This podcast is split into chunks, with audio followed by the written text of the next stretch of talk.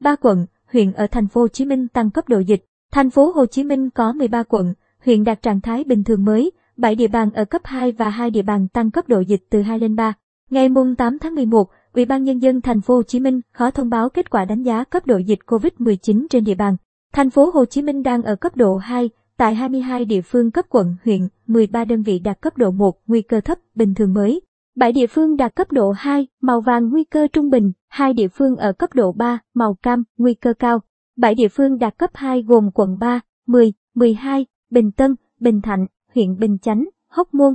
Hai địa phương đạt cấp 3 là huyện Nhà Bè và Cần Giờ. Theo thống kê, có 3 quận tăng cấp độ dịch so với tuần trước là quận 10 cấp 1 lên cấp 2, huyện Cần Giờ cấp 1 lên cấp 3, huyện Nhà Bè cấp 2 lên cấp 3. Hai địa bàn giảm cấp độ dịch so với tuần trước là quận 11 và Phú Nhuận từ cấp 2 xuống cấp 1.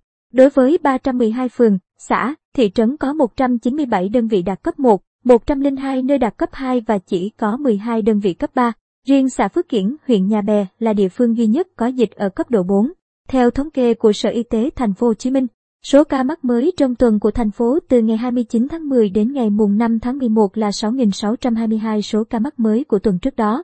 Ngày 22 đến ngày 28 tháng 10 là 7.111, với dân số 9,1 triệu người, tổng số ca mắc mới trong cộng đồng mỗi 100.000 dân trên tuần ở thành phố Hồ Chí Minh là 75,8. Trong số 22 địa phương ở thành phố Hồ Chí Minh, có 19 quận, huyện, thành phố tiêm mũi 1 đạt 100% dân số trong độ tuổi.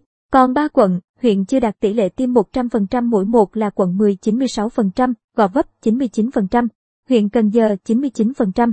Thành phố Hồ Chí Minh có 6 quận, huyện tiêm đủ 2 mũi vaccine cho 100% số dân trong độ tuổi trên địa bàn, gồm huyện Củ Chi, các quận 5, 7, 10, 11, Phú Nhuận.